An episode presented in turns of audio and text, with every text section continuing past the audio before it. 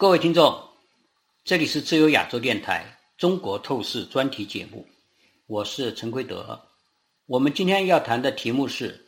恐怖政治的边际效应递减，暴政的末路。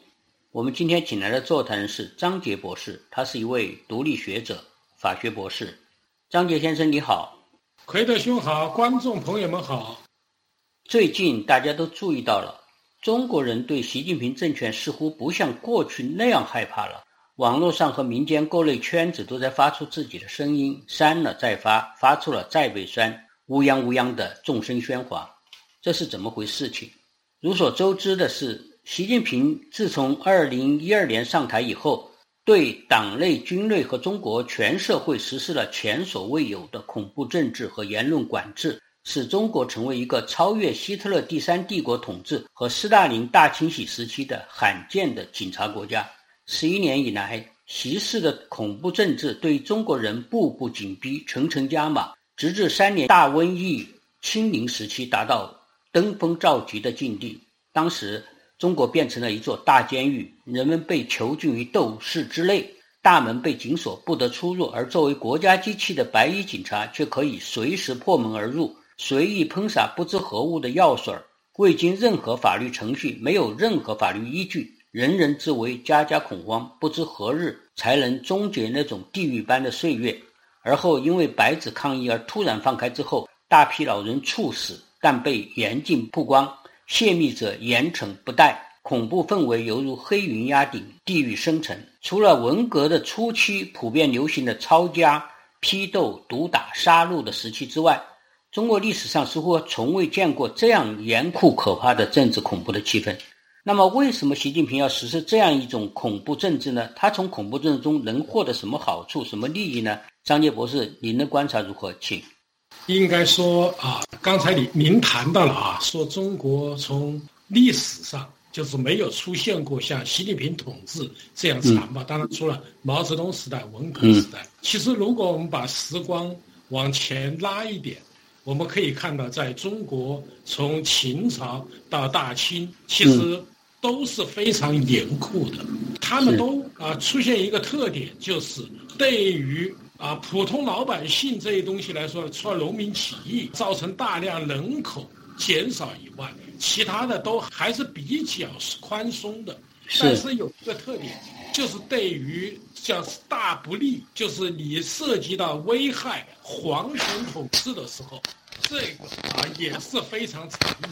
我们可以看到，有时月刑，还有对寡刑。你像袁崇焕就是寡刑。所以说啊，中国历史这种专制社会有一个绵延的一种杀戮的历史。到了中共这个时代。中共时代呢，它有一个特点，就是它既有列宁、斯大林式的集权主义特征，它同时也带有皇权的特征。是，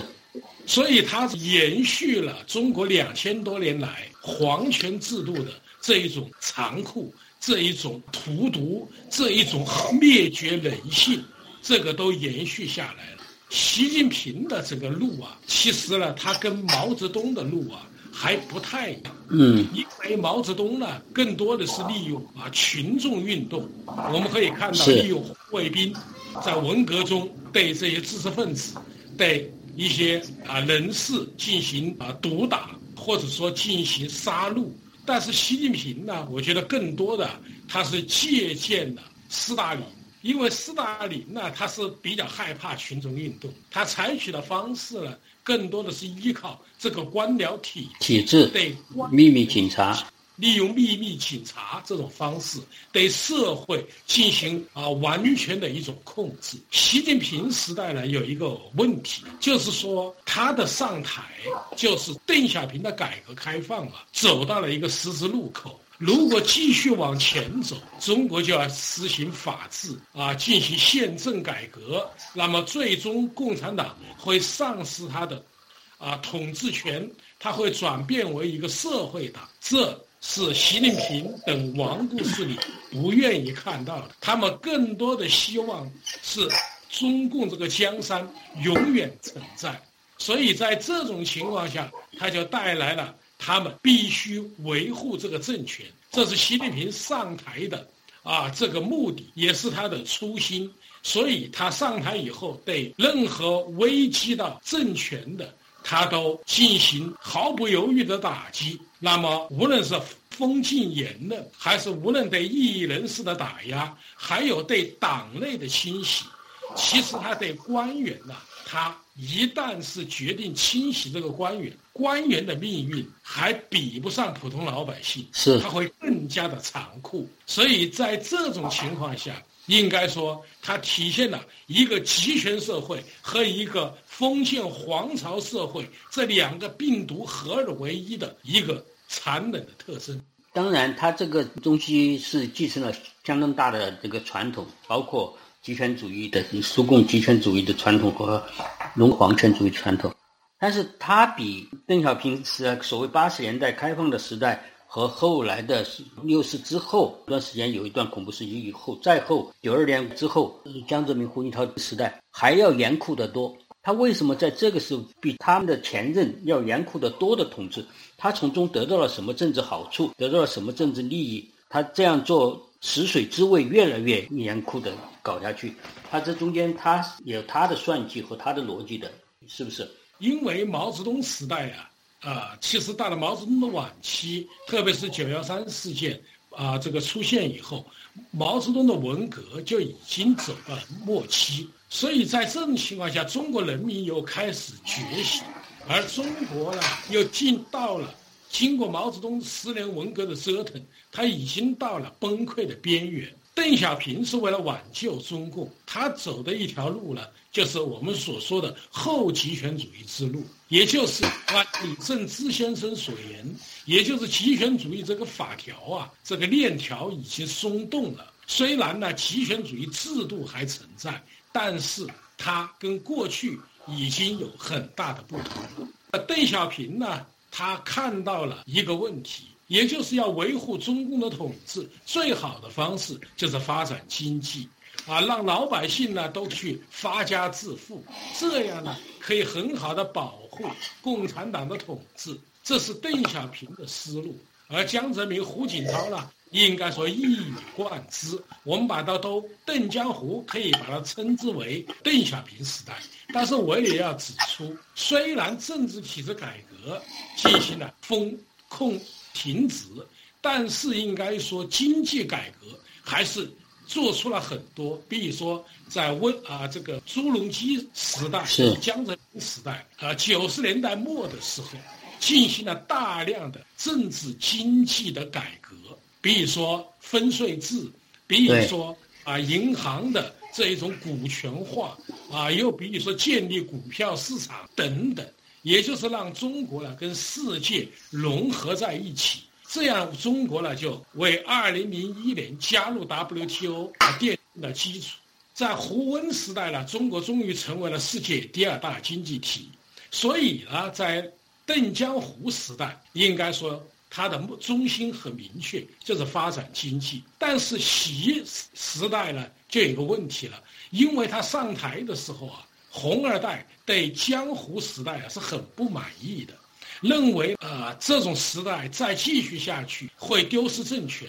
因为这种权贵资本主义啊，它有一个很大的问题，就是腐败纵横，腐败无处不在，所以它必须要稳固共产党的统治。习近平其实他想说一句话，就是他是拯救了共产党，只是因为胡锦涛还在，这个话还说不出口。我相信未来他一定会会说出来的。但是习近平时代的问题，他不可能再延续江湖的道路，他必须把权力牢牢控制在自己的手上。这样呢，他就开始走回头路啊，比如说党领导一切，然后呢。他的算计是什么呢？他的算计就是他知道江湖时代、邓小平时代腐败纵横，腐败是一个双面刃，既呢就是说腐蚀整个社会的机体，但是给习近平来说又创造了一个天赐良机，他可以借助反腐败这么一个名义，就站到了道德的制高点，然后对党内进行清洗。最终呢，实现他的集权，所以说呢，他这种严酷性，他是有他的目的。最终，他在十九大上实现啊全国姓党，到了二十大，他想再走一步，就是全国姓习，打造一个类似于金家王朝的啊习家天下。是他所有的这些一一步一步加强的政治恐怖。是使得整个的党内和社会都产生了普遍的恐惧感，使得过去曾经高高在上的，包括卸下未来也是在按照中共的传统的话，还是有他的相当大的话语权的那些所谓过去的顾问委员会，都还是有相当的可以制约他的权利。他们都认为习近平上台以后，他毕竟是一个资格比较浅的，过去也没有什么威望的一个人，比较容易操控。但是他通过。这样一种恐怖的这个反腐、选择性的反腐，一下子把所有的派别，甚至扶持习近平上台的派别，统统都把它压垮了。这是大大家都产生了普遍性的恐惧。这个普遍性的恐惧，使得习近平可以为所欲为，所以他可以修宪、废除任期制、呃终身连任，嗯，他可以等等等等的做一切，包括七不讲、限制言论、否定过去的一些政策。他都是通过一种高度恐怖的，而且最开初就是通过反腐，正如刚刚才张杰说的，就是反腐这个东西授予他尚方宝剑，一个是道德权威，一个是恐吓性的权威，使得他成了这样一个以后做任何事情都能雷厉风行、亮剑斩首，不管是镇压知识分子、镇压民间企业家、镇压各种各样的人士，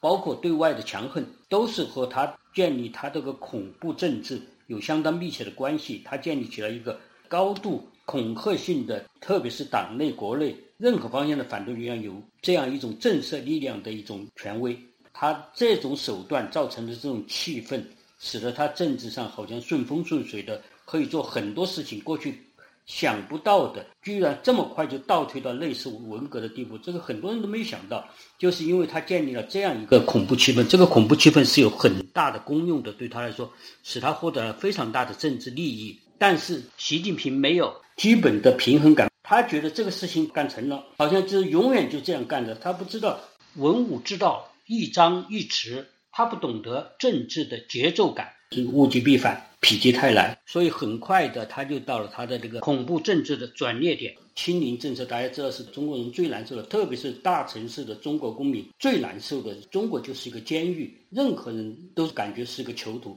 这样一个状态下，大家实在是忍无可忍了，起来造反。所以后来席卷全国的白纸运动就突然一下起来，而且很快就喊出了“共产党下台，习近平下台”这样一种最强的口号，一下就打到顶点。一下子，他的通过恐怖建立起来那种威势，建立起来这种威慑力量，一下子就在一般的老百姓心中就垮掉了一大半。所以我提出了一个规律，就是说恐怖的边际效应递减，这个是和经济学的上的所谓的边际效应做类似。就是说，虽然恐怖的这个东西给他带来了政治利益，大家受到威慑，产生恐惧感，但是呢，反复这样做的话，反复威吓。大家也就习惯了，麻木了，效用就递减了。先是恐惧，然后慢慢沉默下来，躺平，然后大家道路一目，不说话，就看你该怎么干。然后窃窃私语，然后调侃嘲弄，然后餐桌议政，然后聚众抗议，最后大规模的示威，都可能逐渐的潜入下去。这就是我称为恐怖政治的边际效应。随着恐怖政治的强度升高，就像经济学这样，投资开始的时候效益很高很高的。但是到了一定的高度，每一步投下去的东西，它的效益是递减的，会越来越少。你跟恐这个恐怖政治一样的，恐怖政治的强度升高，其它引发的恐惧感当然是会逐渐增加，但是增加的幅度将逐步减少，最后趋于零。所以它这个称为边际效应的递减法则，这在很多事情上，不光是经济学，实际上包括一般的社会心理都有这个问题。所以也也有点类似人们常说的那种吃多不痒，再多不愁。你说你有一个虱子在身上爬，非常痒，增加一个也增加了痒，但是这到了十个以后，你再增加一个或者一百个的时候，再增加一个就没有增加痒的感觉了。它增加的东西到了最后，到了边际状况的时候，效益是越来越减的。这个东西是和人们的心理状况也是一样的。所以说，在我看来，目前中国的当下已经越过了以前高度恐惧、缄默无言的那种阶段，已经进入了调侃嘲弄、餐桌议政的阶段，可以预估还会继续往下走。这里有三件事例可以拿来作为典型的事例，来看看这个中国社会心理的变迁是怎么样发生的，或者说从具体的案例上怎么说明的。第一个就是这个济南的有一个反习的标语投影事件，大家知道。过去彭立发有这样反习的标语出来，后来被人间蒸发了，被逮捕这。现在就是二零二三年有一个，我想张杰你可能对这些事件都比较熟悉，简单的可以给大家介绍一下济南这个反习标语投影到一个大楼上的一个事件。看这个事件，它说明了这些人的心理上是怎么变化的，他从彭立发那里学到了什么东西，而且成功的在国外做成了这件事情。请对这个事件呢是非常有。啊，震撼力的，也就是彭立发在二零二二年十月，啊，中共二十大召开之前，他在四通桥上振臂一呼，并且燃起了烽烟，应该说为白纸运动的爆发吹响了集结号。这是个彭立发的伟业。但是这个事呢，啊，四通桥的硝烟并没有消散。啊，在二零二三年的二月份，这个有个叫柴松柴松的年轻人，他在山东济南，他也想要做成这件事儿，因为对习政权，他感觉到不能呼吸啊，所以他不是人待的地方，那时候是啊，要奋，他并且呢，他采取的是也是高科技，啊，就跟其是是是高科技一样。他采取了，他就是啊，在在那个万达广场，那是人流量很大的，他就租他对面的一这楼，出租楼，嗯，然后呢，购买投影仪，自己呢用光刻机啊，刻了“打倒习近平，打倒共产党”这八个字。啊，然后先呢进行测试啊，叫取辣鸭头啊，不卖隔夜货，啊，他觉得效果不错，然后全部安装好，他就打开以后他就走了。他走了以后，在路途之中呢，他就进行远程的遥控，就把它播放出来。大概持续了十分钟，这些警察就赶快，可能叫破门而入吧，就把这个东西收缴。但是这个震撼力、这个影响就已经啊传播出去了，并且呢，这是在人山人海的地方，这个影响力就很大。啊，现在柴松呢非常好的就是已经来到了美国啊，在讲述他的故事。这一个事件就表明，在这一种集权高压下，人民他只要勇于反抗，以自己的形式进行反抗，任何集权统治都会最终啊会失败。我们还记得法国有一个思想家叫埃布拉西，他曾经写了一部非常有名的著作，叫《自愿为奴》。他实际上就说了。为什么这些独裁者会骑在我们头上呢？是因为我们供养他们，因为是我们自愿为奴。每个人如果都表达自己的不满，都不去主动的配合他、供养他，任何独裁者、任何独裁政权都会飞灰烟灭。这个李通可以说是非暴力抗争的啊先祖，是。所以这个就告诉我们一个道理：中国人只要通过你自己的方式勇敢的反抗，个习政权这种集权政权是无法维持的。如果我们说习政权很强大，那是源于我们自刚为奴。我们再紧接着说，就是啊，粉红事件，哎，那个钢琴师小粉红的事件。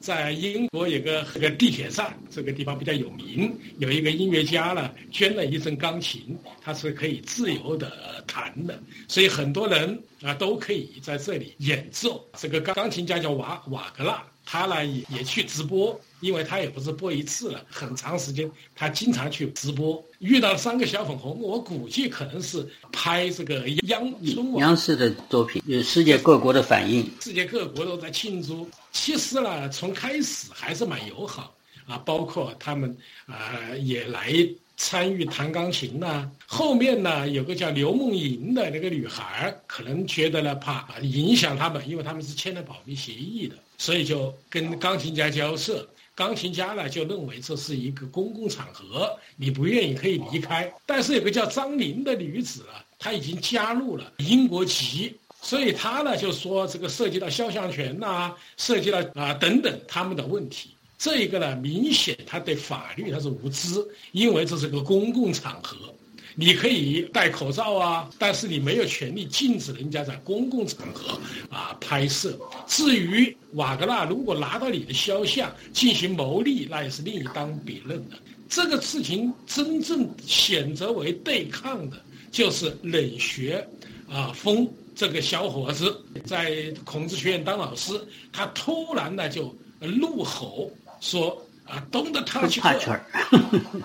很奇怪，人家也没有碰你。按照这个刘梦莹说了，就是啊，他碰到了那个小红旗，他说那个小红旗是啊国家的代表等等。就是说这些孩子们呢，怎么说呢？其实蛮简单的一个道理。你人家在直播，你觉得不喜欢，你就你就避开，就是了就完了，是吧？跟人家沟通，人家不答应。但是你像那个呃刘梦莹去沟通，他对着的镜头沟通，那不都拍进去，并且是直播也没有办法呃剪啊或怎么样的。但是从这个事情呢，我们就发现这些小粉红他们的思维啊啊有问题。说虽然他们说了一口流利的英语，像那个张琳也加入了英国籍，但是他的整个思维还是停留在国内的那一种被洗脑状。但是这个事件为什么会出现一边倒？导致小粉红求救，啊，说不敢出门这是原因说什么呢？其实中国人在改变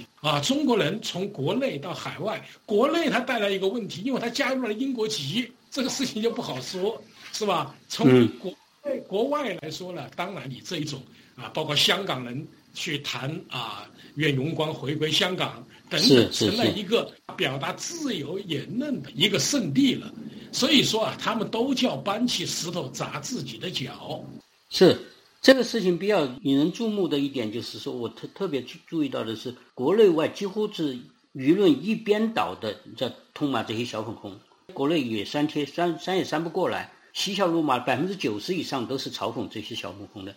认为他们给中国丢脸。这个事情过去发生这种情况，一般的发生中外纠纷的事件，强烈的话，中国国内。基本上是因为他长期起来的结果，基本上是一边倒的支持那些所谓爱国贼啊、小粉红。但是这一次事件刚好翻过来了，这不过就是才仅仅你看和刚才说的那个非常谨慎的柴松那个事件，才一年的时间，这个社会舆论就已经开始就或者说大家都敢说一点话了，而且敢贴有些反贴了，就是说这个事情。我觉得是整个的是中国社会目前那个气氛，我们是实实地去体会啊。因因为有很多人，我们后面也谈到，很多人在中国国内目前也是传来很多消息，说和过去一两年前、两三年前、三四年前都不大相同了。气氛现在有相当微妙的变化，而且大家的胆子好像是越来越大了。当然，也包括更加正经的或者更加建制的官方的一些媒体，包括我们过去也谈到过的《财新》杂志。挑战习近平的三篇文章出来，虽然他挑战的语气还是比较的注意的，但是总的来说是明眼人很很明确的，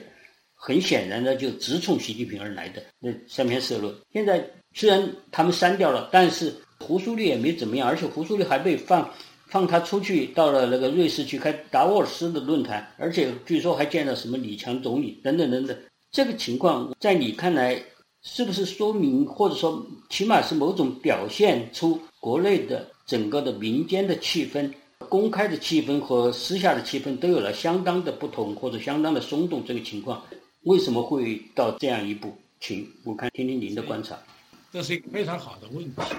也就是为什么会啊出现在之初啊人民非常的恐惧，但现在呢就开始以各种的方式嘲笑。统治者消费统治者，我们把这个事情啊来看呢，我觉得啊，从道理来说，也就是在开始，因为中国人就是岁月静好，已经适应了这一种邓小平改革开放时代，并且呢，中国人也确实有相当多的人比较富裕起来，所以他们走南闯北，呃，在世界上各，他们甚至都不知道中国是个集权国家，认为呃我们跟西方国家是一样的，我们只是呢还需要时间，最终呢我们会比美国啊还要更自由、更发达，啊，我们的 GDP 会成为世界第一，等等，也出现了一种这么一种啊所谓的爱国情怀。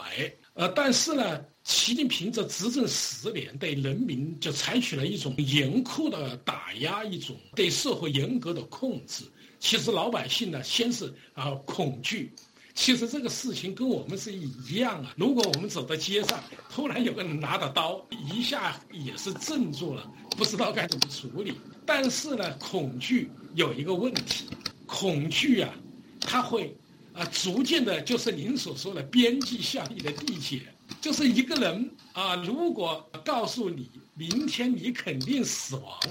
其实你也就没什么恐惧了，因为既然结果已经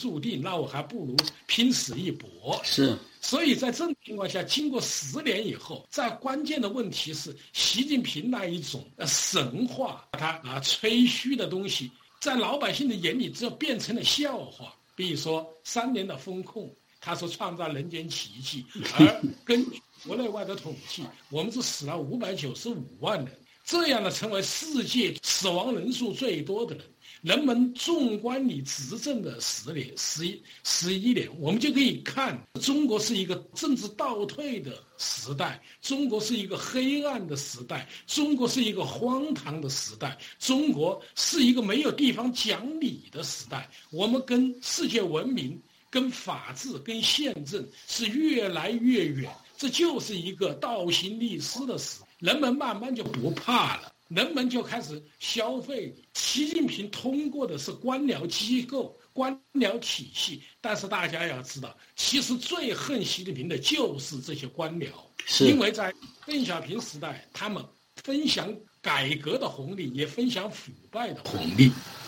腐败在集权社会，它是润滑剂，某种程度它是有它存在的合理性的，因为没有高薪养廉呐。他付出也是不对等的，所以在这种情况下呢，腐败恰恰可以保持整个机器的运转。你现在又不让它腐败，你又让它不知所措啊，并且呢，你所做的这一切对中国人来说就像跳脱衣舞一样啊，慢慢慢跳什么都没了，那不就回到了文革时代吗？中国人是不愿意的。所以说啊，邓小平呢啊有一件坏事，他就是说没有改变。集权主义的制度，但是邓小平也做了一件好事，打开国门。经过四十年，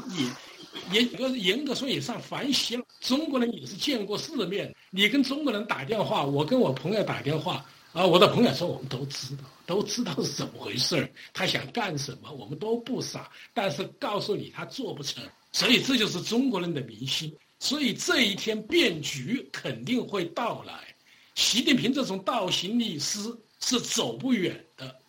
是，我想整个的气氛已经变了。所以前几天我也是国内的一个朋友说，他说中国的老百姓已经越来越不怕事了。尤其在北京，有消息称，现在从官场到民间饭局都在私下骂骂习，都把它称之为是那条猪，那头猪干的。所以流行的笑话就是那条猪。几年前那个中央台的一个叫毕建福的，在饭局上。一一句话对毛泽东大不敬的话，马上后来被解职，被社会死亡，就社死，这可怕后果。现在到处的饭局都在讲这种事情。你现在习近平尽管有这么多的鹰犬眼线密摊，但是 你这法不自重啊！你能够几千万张饭桌上都做这这样的嬉笑怒骂，这样的嘲讽，你举报谁？你怎么举报得过来？所以说，整个的整个的社会风气就像晚清末年一样，变化的非常之快。就开始还是非常的密丝不透的严，好像一潭死水一样的东西，突然间底下就发生了一些重大的变动，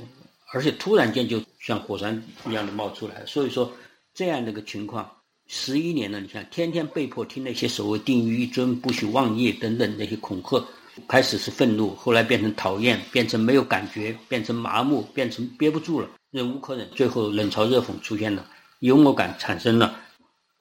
大家风起。所以说，基本上，我看到哪一个帖子上说的，好像习近平在对谁说过的，到现在难办了，人心散了，队伍不好带喽。恐怕这确实来自他的心声，确实这是一个王朝末年的一个典型镜像。好的，我们今天就讨论到这里，谢谢张杰博士，谢谢各位听众，再会。